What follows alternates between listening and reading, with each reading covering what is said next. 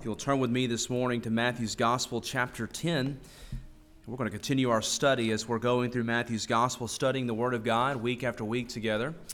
And our theme this morning is to look at the first two apostles that we introduced last week as we looked at verses 1 through 4 of the text, and to turn to specifically the first two names there that we find in verse 2. If we were to ask the question, what is God's plan today? What's going on? Why are we here? What is God doing? All of those are great questions for us to ask.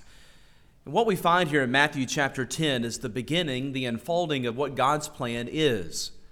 We saw last week that God chooses frail, human vessels, deposits them with the gospel, gives to them the gospel and the commission to go and make disciples that's the plan. That's it. It's a this is the football, gentlemen, type of, of timeout and meeting. Oftentimes the church gets away from from the, what God has called her to do. And so as we come to Matthew chapter 10, we find it refreshing to look not only at what is God's plan, but who did God use? And our goal, the next couple of sessions together, services together, is to look at that very answer that very question we assume that everyone knows who the apostles are. And we assume that everyone knows uh, uh, uh, quite a bit about them. So, our goal this morning and next week is not to necessarily preach the apostles, but we are preaching line by line, verse by verse, and looking at these trophies or portraits of God's grace. Looking at men who've been changed by the gospel of Christ, looking at their faults, looking at their failures, and also looking at their redemption and God's marvelous grace that was poured out in their life. And so, as we look here, what we find is there is no plan B. Church, we are God's plan.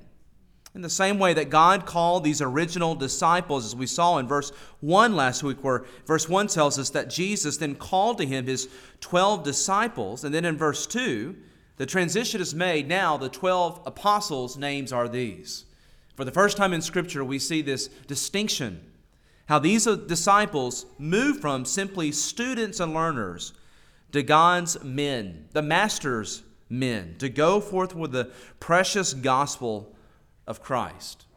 Let's just remind ourselves that the only plan that God has for reaching the world is that for those who know Him, witness the gospel of Jesus Christ to those who don't know Him. If it ever sounds like sometimes we're saying the same thing in the life of the church, it's because we are. The Great Commission is our calling and our mandate. One commentator says this The greatness of God's grace is seen in his choosing these undeserving men, particularly people, and qualifying them to do the work that they are unqualified to do. And that is why we use the words being trophies of God's grace. Friends, when people see you when we see these disciples and these apostles, when people see us, what they should see is God's grace is the story. It is all of Him. Now, let's set the context in our mind looking there in Matthew chapter 10, verses 1 through 4 again. And when Jesus had called his 12 disciples to him, he gave them power over unclean spirits to cast them out and to heal all kinds of sickness and all kinds of disease. Now, the names of the 12 apostles are these. Now, notice here, this is where we will emphasize this morning. First, first, Simon, who is called Peter, and Andrew, his brother, James, the son of Zebedee, and John, his brother, Philip and Bartholomew, Thomas and Matthew, the tax collector, James, the son of Alphaeus, Lebbaeus, whose surname was Thaddeus, Simon the Canaanite, and Judas the Iscariot. Last time, last week, we looked together, we noted some very common things that jump off the surface level to us as we look at this list of men. And, and very quickly, we noted that they were all Galileans, except for Judas Iscariot. We noticed that most of them were impacted by the preaching and public ministry of John the Baptist. We took time to consider how they were sovereignly called and chosen by Christ to be his disciples. Jesus would tell them in John 15, You have not chosen me but I have chosen you and ordained you and appointed you to be my disciples. We noted how they were chosen by prayer, as Jesus spent in Luke chapter 6 a night of prayer before the Father, before officially calling them to follow him in this way. We looked at how there seems to be an order to their arrangement and how Christ puts them together. And the overall theme last week is that the apostles, the capital big A apostles, are the foundation of the church. Ephesians 2, verse 20 tells us that. Their names will be inscribed on the walls of the New Jerusalem. We, we talk about in Acts chapter 2, verse 42, how the church continued in the doctrine that Jesus gave to them, taught them. It was known and coined as the apostles' doctrine. The, the early church continued in the breaking of bread and fellowship in the apostles' doctrine. We also noticed how their messages were authenticated with the signs of an apostle. 1 Corinthians chapter 12, verse 12 giving us this. Now, this morning, we want to begin by looking there in verse 2, the very first name in this list. And for the next few moments, we want to consider the life of Peter. The life of Peter. Notice verse 2 says, First of all, Simon. First of all, Simon.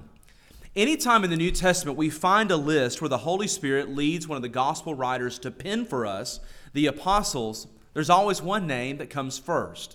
There's always an order to the list. They tend to be in the same groupings. But what we find is what we find here in this text that first of all, the Holy Spirit says, There is Simon. In the Greek, Simon's name there means chief or protos, first in rank. It's the same word used when Paul says, I am the chief of sinners. I am first and foremost of all the sinners. Same word is, is used in that sense there. Peter is the unquestioned leader of the twelve. He is mentioned first. He is the clear spokesman in most of the, the context where the disciples are present and they're interacting with the Lord. Peter is the one who is a natural, quintessential leader. By the way, in a world that's obsessed with leadership, we need leadership. Peter gives us many, many lessons, and usually within the context of what not to do what not to do. We do need leadership. Peter is a quintessential leader, but it's not until he's filled or yielded to the power of the Holy Spirit till we see what to do. As we look into these texts, we find that the Holy Spirit also prominently features Peter so that we can witness the radical transformation of the gospel's power in his life. Sometimes we wonder why the Holy Spirit puts into Scripture and superintends into Scripture what he does. But I just want us to know I am grateful that the Holy Spirit records for us using the gospel penman and the, the writers of Scripture to tell us not only the strengths of those that God uses, but also their weaknesses, also their sins. Not that we glory in that, but it gives us hope, church. It lets us know that these men are ordinary men, just like you and just like me. What a beautiful transformation we find in the record of Scripture when we move from the gospel records all the way to the epistles, 1st and 2nd Peter. We see a completely different Peter, and that's where we're going to conclude this morning, is the end of Peter's life. A warm, elder, stately gentleman of the church. Bold, he's still bold. Pointed, he's still pointed. But yet, the Holy Spirit has controlled him, strengthened him, and God uses him to shepherd, along with James and John and Paul, the early church. And the tone that we see in 1 Peter and 2 Peter is much different than the uncontrolled, loudmouth Peter all throughout the Gospels that we will take time to look at uh, this morning. What we find in 1st and 2nd Peter is that Peter moves from an impulsive, vacillating, double minded man who is unstable in all of his ways to an example of what a spiritual rock in the church looks like what someone who is anchored, anchored in and rooted in the Word of God, what they look like. Truly, what is the foundation of the church? Now, as we look here, I want us to look at, after studying Peter, we will take great courage and hope, hopefully, this morning. May the Lord help us to see that. May the Lord help us to see his examples of where he falls and also see where we do as well. And may the Lord help us to identify but yet not stay there in our sins, but to identify with Peter's weaknesses and frailness, and then to also see how he overcomes that by the power of the Holy Spirit. Just want to remind us, friends, even this morning, God is still calling disciples, imperfect disciples. And so many people think that before they can come to Christ, they have to get their act together. So many people think they have to get cleaned up. When I when I get this, this, and this, and this done, then I will come to Christ, and He will accept me, and I can truly go all in for Christ. Friend, that is wrong. That's why we opened with the call to worship that we did this morning. The call of God is to come to Him now as you are. And when you come to God as you are, that's wonderful, but He will not leave you there. He will change you, He will give you a new heart. He will give you sufficient grace to strengthen you, to put your feet on a firm foundation, on solid ground again, and to help you walk in this journey of grace into the likeness and the image of Christ. Listen to the wisdom as we consider Peter's life of Proverbs chapter 24, verse 16. The righteous man may fall seven times, but he rises again. But the wicked shall fall by calamity. Righteous men, just men, do fall. What we're going to see here this morning is that Peter falls a lot, but by God's grace, he rises a lot. Peter is a, someone that we can look to as someone who, not as his excuse for our sin, but someone who makes mistakes, some of them serious. And yet the Lord still has room in his kingdom for people who make serious mistakes, but repent of their sin and follow after him with fresh faith and forgiveness, asking them to help him one thing we see when we look at the life of Peter is that he's, a, he's what we could call a spiritual plodder. He's growing. It's not always fast, it's not always slow, but one thing we can say for sure is that he is continuing. He is a spiritual plodder, and it's a reminder to us of our own sanctification journey, brothers and sisters in Christ. Rising, growing, we rise, we grow, we fall, we have setbacks we fall, we have setbacks, and it goes on and on and on. Unless you grow tired of Peter's own story, then don't look too closely at your own. Lest you look very far enough, and you'll see that we have the same exact struggle in our own life. This is the key lesson that we learn from looking at this Simon Peter who is first. The sanctifying grace of our Lord Jesus Christ. Now, I want us to look into the text, and we're going to notice just a couple of things as we look at a survey of this Simon Peter who comes first. And the first thing I want to notice, I want us to notice, is Peter's background. Peter's background. The first thing we notice is that here in the text, his name is mentioned as Simon.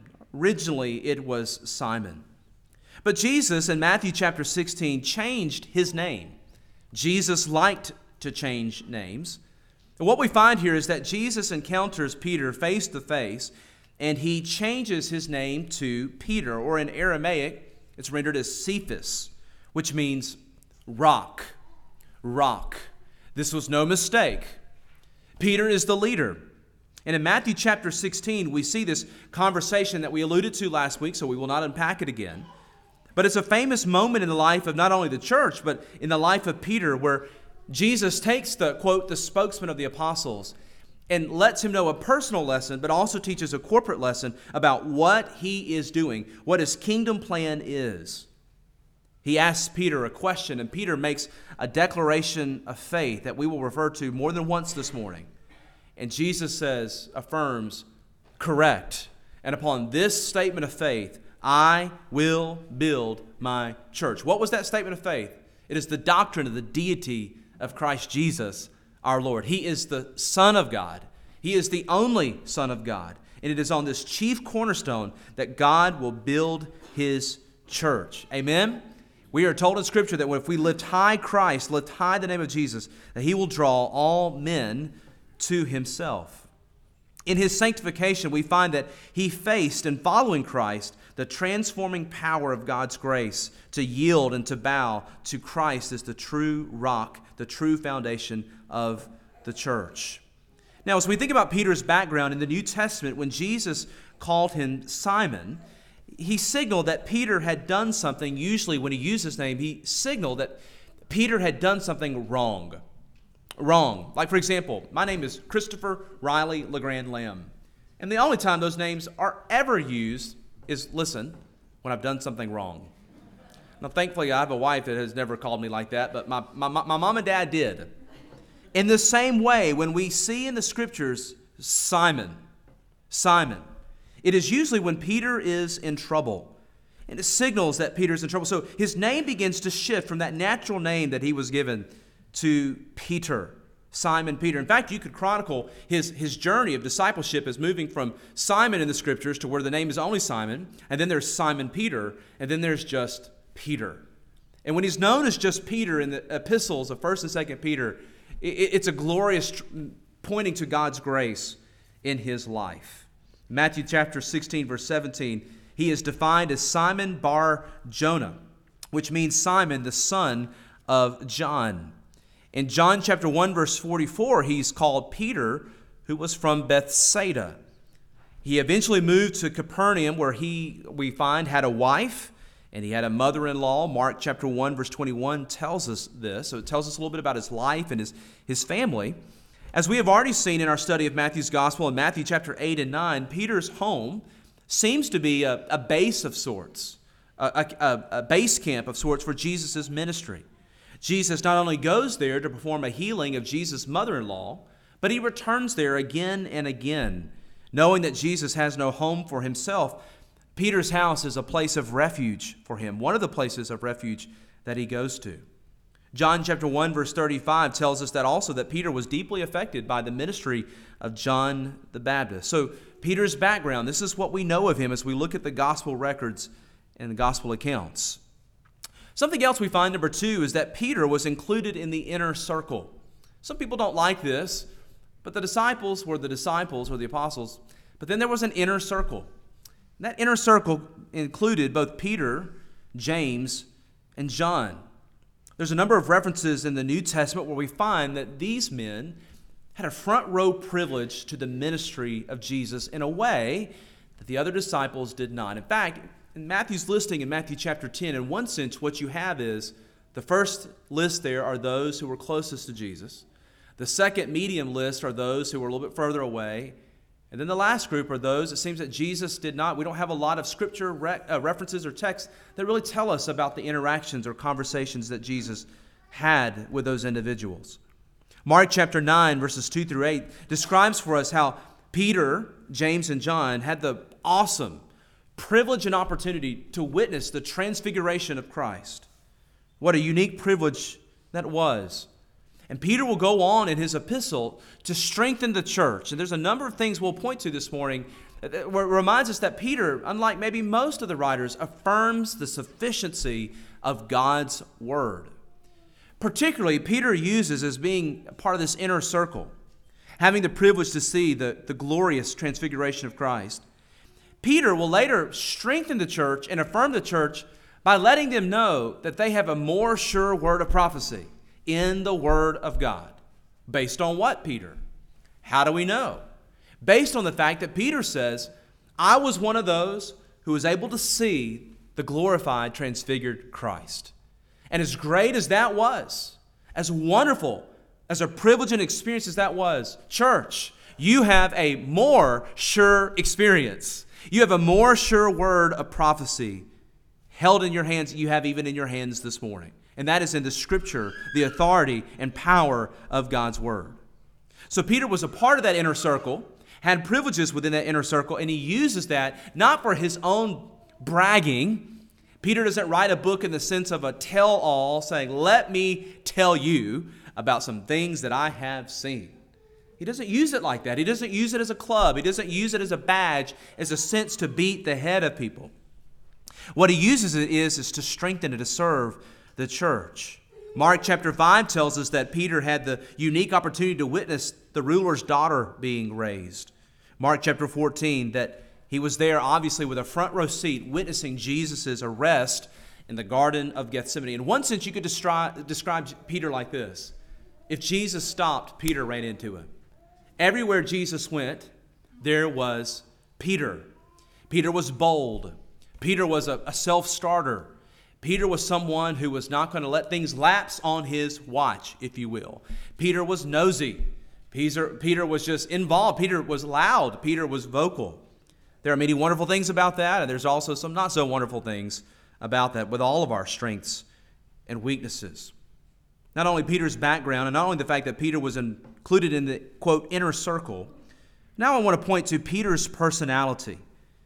Peter, as we know in the scriptures, was admirably bold as a lion.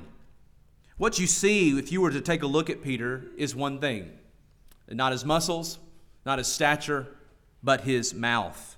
You hear Peter before you ever see him. What we find as we look into the record of Scripture that he is, he is verbal, he's impulsive, he's absolute, he's vacillating, he's not so admirably double minded, oftentimes, in some of these records that we see. He says one thing, but he does another. Also, Peter tends to speak first without thinking about what he's saying. Peter tends to speak without giving consideration to the full repercussions of the subject. If you were to have a class and Peter was attending your class, uh, he would be the first one to raise that hand every single time and to offer up something either helpful or not so helpful. But take note of this. In the New Testament, Peter is on the record of speaking more than any other person except for Christ himself. Peter has the not so wonderful badge, notice here, of being the only apostle who attempts to rebuke the Lord more than once. If he didn't get his lesson the first time, he does it again and again, only to be taught and to, and to be corrected. As we look into the record of Scripture, Peter is also the one who gives us the clearest confession of faith on the person and deity of Christ, as I mentioned, looking back to Matthew chapter 16. But Peter also has the designation, listen, of being the one who denied Christ multiple times. Jesus was not alone in that. But Jesus, as we know, even prophesied and foretold him that he would deny him. And yet we think and sit in judgment of Peter and say, well, surely if the Lord told me that I was going to do something, surely we would be on guard against that. And we would not do that. But obviously, God is sovereign.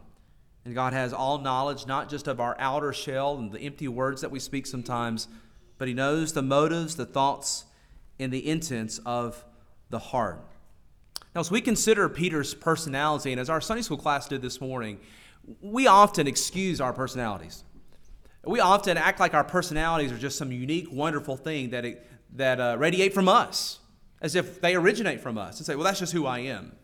Uh, that's just who the lambs are. That's just, that we're generationally like this, as if that excuses some type of sin that may be a, a presumptuous sin.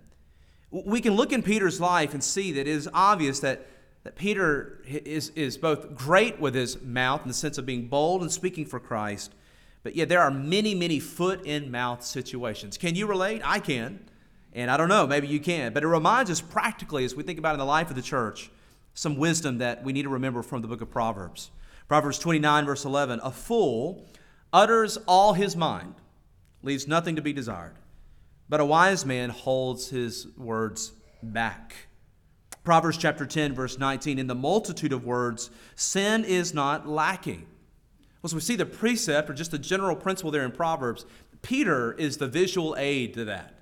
So we see here. Peter in the scriptures is the obvious metaphor or classic go to example. Proverbs 10, verse 19 goes on to say, But he who restrains his lips is wise. Proverbs chapter 28, there in that same passage, even a fool is counted wise when he holds his peace, when he shuts his lips, he is considered a wise and perceptive man. To look at Peter and to consider his personality is to be a reminder to us, friends, brothers and sisters in Christ here this morning, is that there are many lessons from Peter's life that are lessons of the tongue. Lessons of the tongue. We need to ask the Holy Spirit of God to guard our words, to guard our mouth. We see many of these accounts where Peter is bold to say something quickly, but he has no backing of that. And Jesus gives the warning that every idle word that we speak will be judged in the day of judgment. James describes it like this James chapter 3, verse 8 the tongue must be brought under the control of the Holy Spirit of God. So, friends, we, need, we, need not, we need not sit in judgment of Peter this morning. May the Lord help us to look at our own life and say, Father, where are my words empty?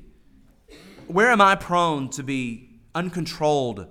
With my tongue. Maybe a prayer we need to pray as we consider this aspect of Peter's life and then to our own is the prayer in Psalm 114, verse 3. Oh God, set a watch over my mouth, over my tongue. Keep a watch over my lips. Peter's personality. Friends, personality is no excuse to violate God's word. We need God to change us every single day.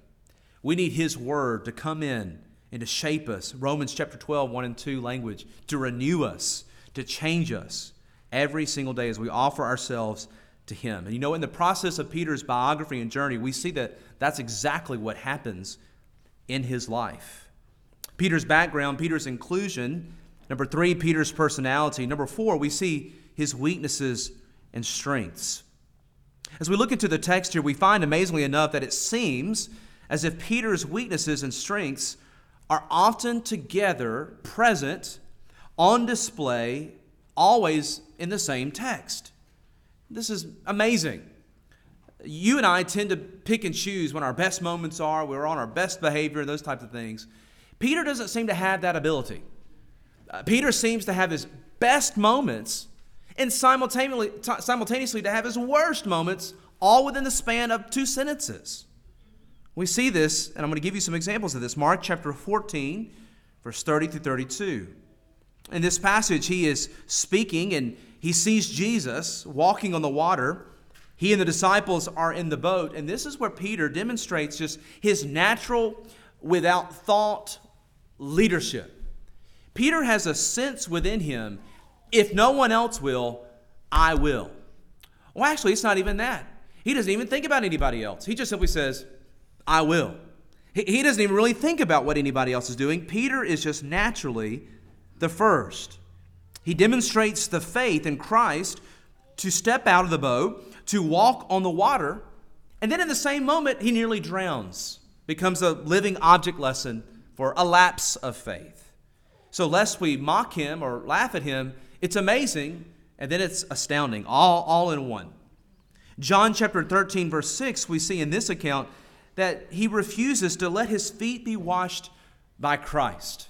He has this natural uh, stiff armedness, it's a sense of pride. Oftentimes, when people want to serve us in some way, the Holy Spirit has led them to do something, it's humbling.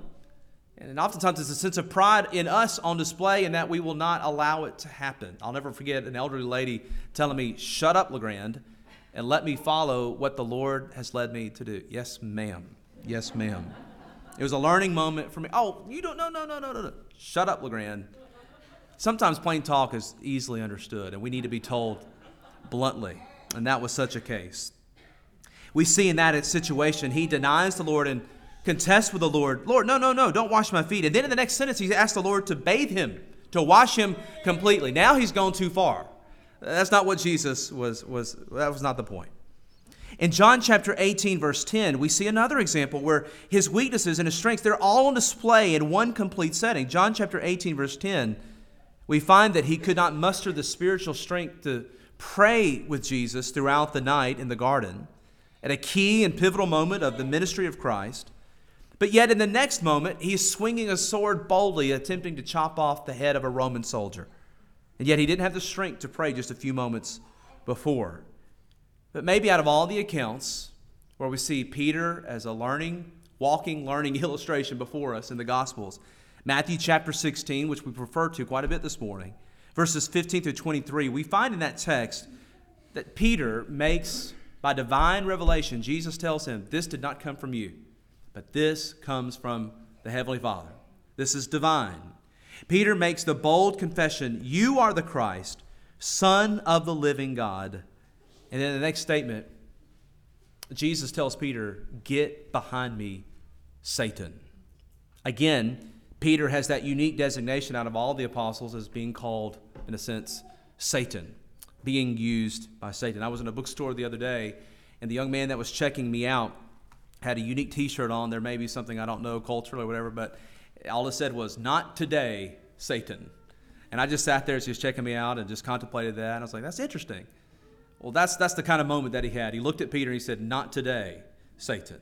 We see Peter move from this bold declaration of who Christ is, and then he gets told in front of everyone that he is being used of Satan. He is he is speaking wicked things.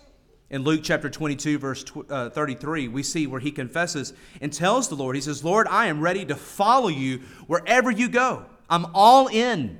I will follow you to prison and to death.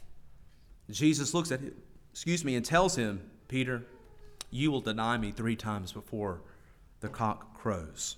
And that's exactly what took forth. Now, most of us, if we were to interact with such a man, we would not consider him for church leadership. We would say, What a buffoon! What a loser! What a, what a clown!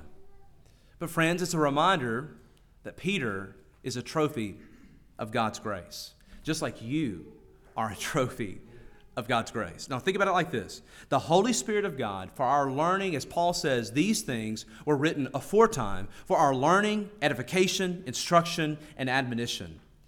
The Holy Spirit of God chooses to include some of the best moments of Peter's life and some of the worst moments of, Peter of Peter's life that are given to us, that are on full display.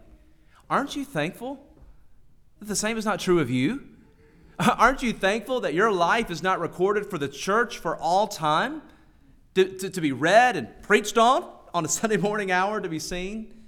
But yet, that is the unique calling that God placed upon Peter.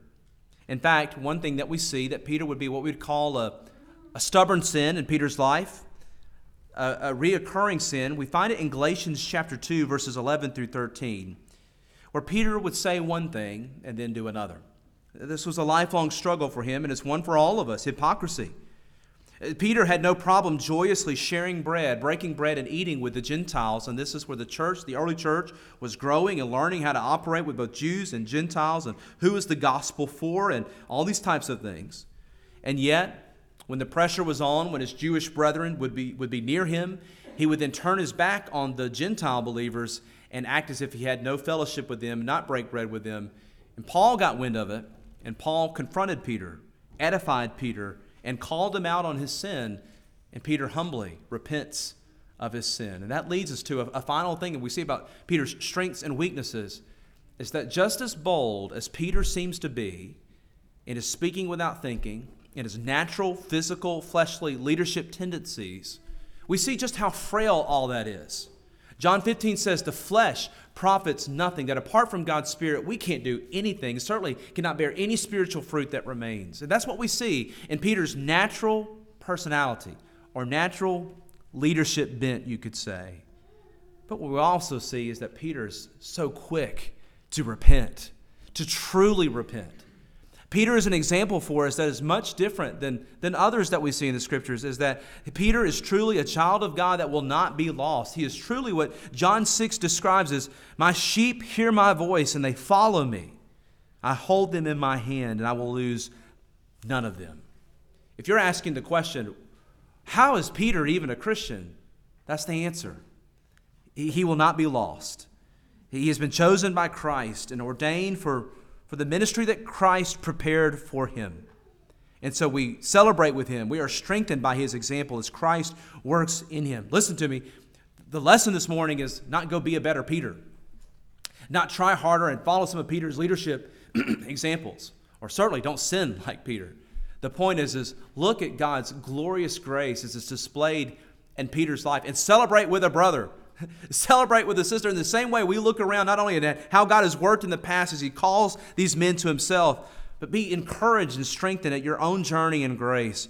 Give all the praise to the God of all grace who gives grace to any of us. The fact that God would use any of us here this morning, all the praise goes to Him. That's why Paul says in 1 Corinthians some preach, some plant, but God is the one who gives the increase. Friends, we're reminded that all the grace goes to God. All the, all the glory, excuse me, goes to God. The next point I want us to consider this morning is what we find in Scripture is that Peter was transformed by the Holy Spirit. If you'll turn to Acts chapter 2, in chapter 3 together, we see just a key moment in the life of Peter where this is on full display in the early church. We find that Peter has been recommissioned, if you will, after his public meltdown, his denying of Christ.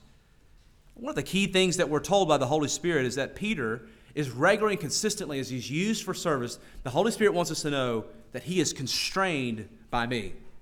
He is filled by me. That's the command Paul gives in Ephesians 5:18 for all of us for the church, be filled, be controlled with the Holy Spirit. Yield to the Holy Spirit. And this is a key thing that begins to be signified in Peter's life. Acts chapter 2, verses 4 through 14, we are told, as we just kind of survey this text, that Peter stood up filled with the Holy Spirit of God. And we would have to say, certainly that is the case. How, does, how do men stand up and preach, pour out their guts on display, willing to look like a fool before men? Street preaching. If you've ever street preached, you'll never feel your weakness as much as you will street preaching. We should feel our weakness here, and we certainly do to those of us who do it. But the street preaching has another element to it, public preaching, that is absolutely crushing. There's just something about it that reminds you God, if you don't do something here, I'm just going to get laughed at. There's no hope here except for the Spirit of God. And that's exactly where God wants us to be. God wants us to come to the end of ourselves and yield ourselves to Him. And that's exactly what happens as Peter stands up and is filled with the Holy Spirit. Look with me, verse 14. But Peter, standing up with the eleven, raised his voice and begins to preach to them talking about those that they're witnessing are not drunk, they are filled with the Holy Spirit, fulfilling the prophecy that was given by the prophet Joel. And he goes on to launch into a message that is bold, confrontational. The whole context is the sovereign electing grace of God that we'll point to in just a moment. He, he is pointed, in verse 22, he says, You men of Israel, hear these words. He begins to describe for them what they have done in crucifying the Lord of God, the Lord, the Holy Spirit of God, excuse me, the Lord Jesus Christ, the Son of God.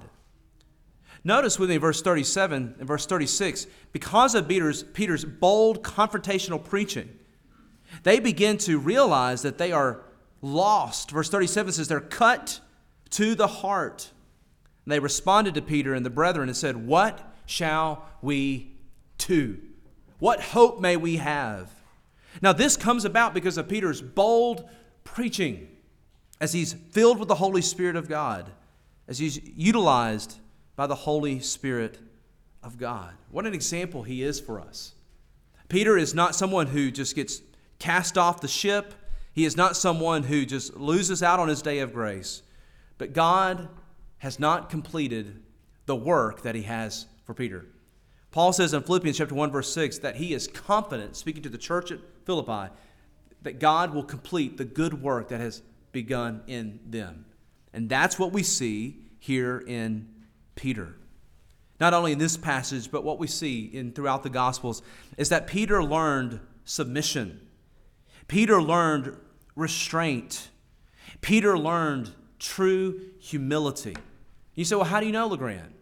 Well, we see all the face plants in the Gospels, but if you look in 1 Peter chapter 2 significantly, 1 Peter chapter 2 and 2 Peter as a whole, you find Peter giving instruction about submitting ourselves to every ordinance of man and those who have the rule over us, learning submission, learning restraint. We see in the Gospels where he attempts to cut a man's head off.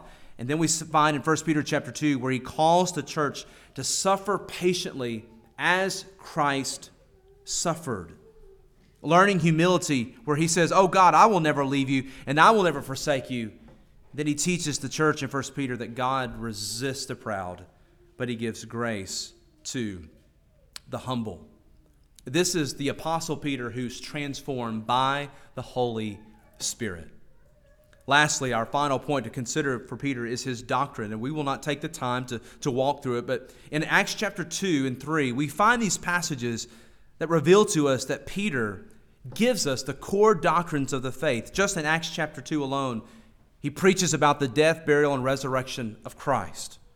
The resurrection of Christ, verses 24 through 32, the ascension of Christ, the second coming, the need for repentance, and the command to follow in believers' baptism.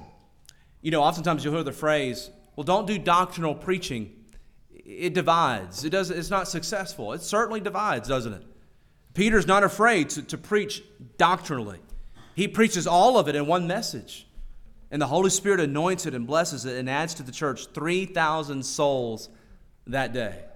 What a trophy of God's grace that Peter receives this privilege to be able to stand and to proclaim the first major message after the ascension of Christ. Now, I mentioned a moment ago, if you'll go back to Acts chapter 2, that how about that context of being the doctrine of election. In Acts chapter 2, verse 23, we see just an example of what I'm describing there. Where he tells in verse 22 the men of Israel that they have slain the Lord of glory. Jesus of Nazareth, a man attested by God to you by miracles, wonders, and signs which God did through him in your midst, as you yourselves also know.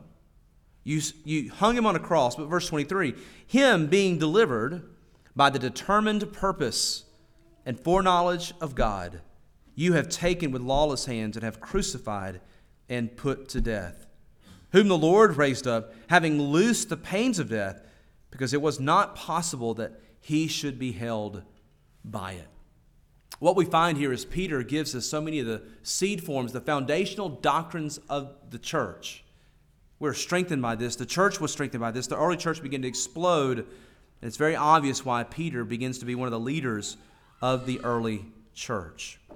Now, I want to conclude this morning in our final passage. If you'll turn to John chapter 1, we see in our list that there is both Peter, Simon Peter, but then there's also his brother Andrew.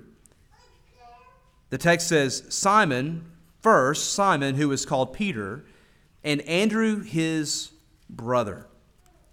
And I will take just a moment to point out the little known, lesser known Andrew.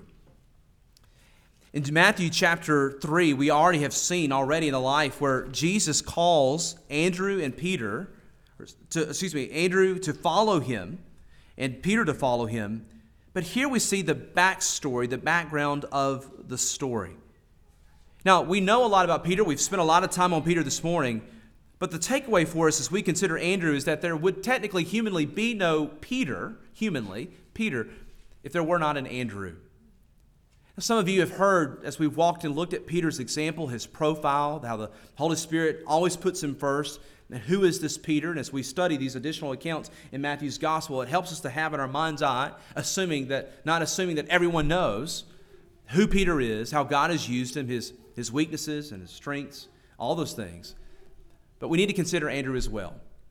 Maybe some of you have heard this morning, you thought, well, listen, I'm, the goal is not to be a Peter, but one thing you've heard is, is I'm quiet, I'm shy. How could God use someone like me? You've emphasized how, how Peter was first among the apostles, and you've talked about how God could use him. Well, that's great, but what about those of us who, who don't have a natural temperament like, like Peter at all? Let me remind all of us the goal is not to be any of these guys. The goal is to yield to Christ and let Him use you by the power of His Holy Spirit. But we see this example of Andrew. Andrew is quiet, he is behind the scenes. He is not forefront. He is not one of those who is bold. But yet, Andrew is faithful. Notice with me, chapter 1, John chapter 1, verse 29. The Bible says, The next day, John saw Jesus coming towards him, and he said, Behold, the Lamb of God who takes away the sin of the world. So the context is John is preaching day after day, week after week, being a forerunner of the coming Messiah. And then he sees Christ and he immediately says, This is who I've been preaching about. This is the Lamb of God. Verse 30 This is he of whom I said, After me comes a man who is preferred before me. I did not know him but that he should be revealed to Israel. Therefore, I came baptizing with water. Now, jump down to verse 35. Notice with the, in the text it says, Again, the next day, John stood with two of his disciples. And looking at Jesus, who walked by, he said, Behold, the Lamb of God. Now, two of John's disciples turned, they heard him speak, and they turned and beheld the Lamb of God, and then they then followed Jesus. They moved from John the Baptist, they then follow Jesus. Then Jesus turned and seeing them following, said to them, What do you seek? And they said, Rabbi, which is to say, teacher, where are you staying? In other words, we want to follow you. We want to be your student. We want to be trained by you now. You are the Lamb of God. And so, verse 39, he said to them, Come and see. They came and saw where he was staying, and they stayed with him, remained with him that day. Now it was about the tenth hour. Now the Holy Spirit tells us, verse 40, one of the two who heard John speak and followed him was Andrew. Now notice how Andrew is known as Andrew, Simon Peter's brother.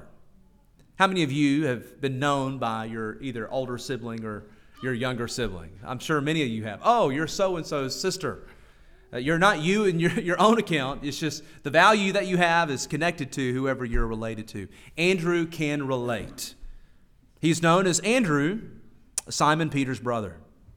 Now, notice how the Holy Spirit describes him.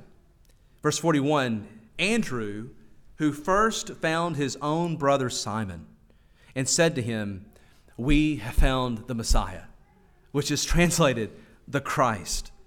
And so he brought him to Jesus. Now, when Jesus looked at him, he said, You are Simon the son of Jonah. You shall be called Cephas, which is translated a stone.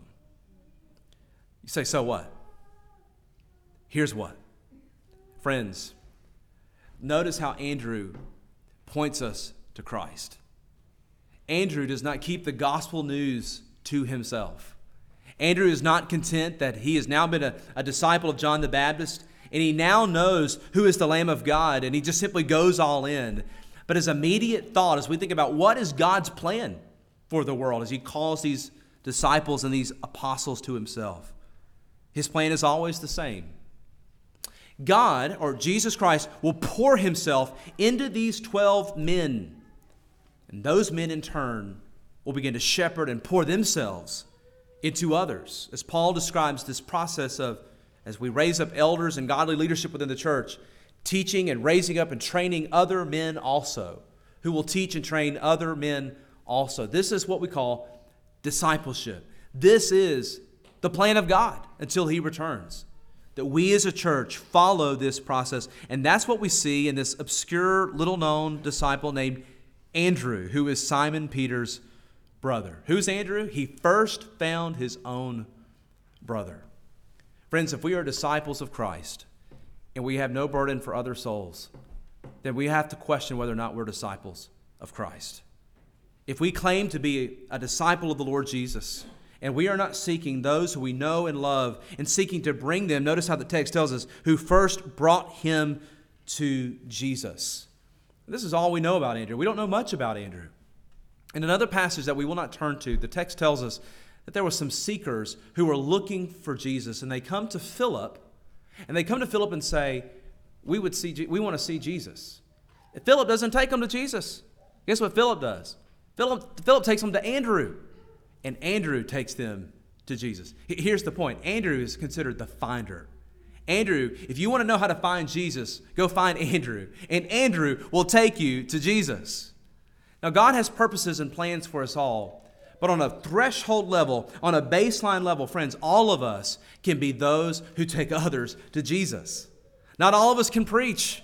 Not all of us can be that Peter who stands up and does what I'm doing today, but all of us, in one sense, can follow Andrew's example by just simply taking others to Jesus, taking them to Christ, and saying, Let me introduce you to Christ. You don't have to be smart to do that. You don't have to be wealthy to do that. You don't have to be super gifted to do that. You just have to be willing you have to be willing to die to self and say, Let me tell you about Christ. And that's what we know to be true about Andrew. And as I told you last week, I got ahead of myself. Andrew was a much beloved apostle. He, it is said, legend tells us, tradition tells us that he went as one of the first missionaries continuing to preach the gospel all, all over what is modern day Europe. And the influence of Andrew extends all the way into the Americas today as we see St. Andrew's token flag uh, signifying the cross that shows how both he and Peter are supposed to have died as they died for the Lord Jesus Christ and being faithful to this gospel. Neither one of them would die in the same way that their Lord and Master died, and so they requested to be crucified in a different way than him. Peter, legend tells us, was buried, uh, crucified upside down, and he said, "I'm not worthy to even die as the Lord Jesus Himself died." Again, Matthew chapter 10, verses 1 through 4, is, is a different type of passage. It's a transition passage. The goal is not to be like Peter or like Andrew, but to look at them and see how they point us to Christ. That we rejoice with them and how God has poured out His grace in their life, and to be stirred up in our own hearts to show and to be reminded of how God is working, can work, has worked in our own lives as well. And Grace Church, may we never get stagnant with that. May the Lord help us as we consider these individuals, these men that God has called closely to Himself. May we be strengthened and encouraged by their examples as they point us to Christ. Let's pray together. Our gracious Heavenly Father, we thank you for your word, and we thank you for grace. As a church who's chosen to have that as our name, I'm glad about that. Father, may we continually seek to live up to that name. As those who have received and been recipients of God's grace, Lord, may we be a gracious people, a people where the gospel is obvious, articulated, but that the fruits of the gospel and the spirit of the gospel permeates this place. Long suffering, patience, forgiveness, truth. Lord, may you continue to stir us up. As Paul tells to Timothy, stir up the gift that is within you. Father, you have equipped this church for the purposes that you intend for us. And Lord, may we continue to pursue after that, making much of Jesus. Father, taking others and simply just being content to be known as, if this is what it is as our profile, is simply, hey, he introduces others to Christ. He's not known for much else. But if you want to know Jesus, go ask her. Go ask them. Father, may you radiate in our lives. May the beauty of the Lord our God be upon us. May you do this work in and through us. It's in Christ's name we pray. Amen.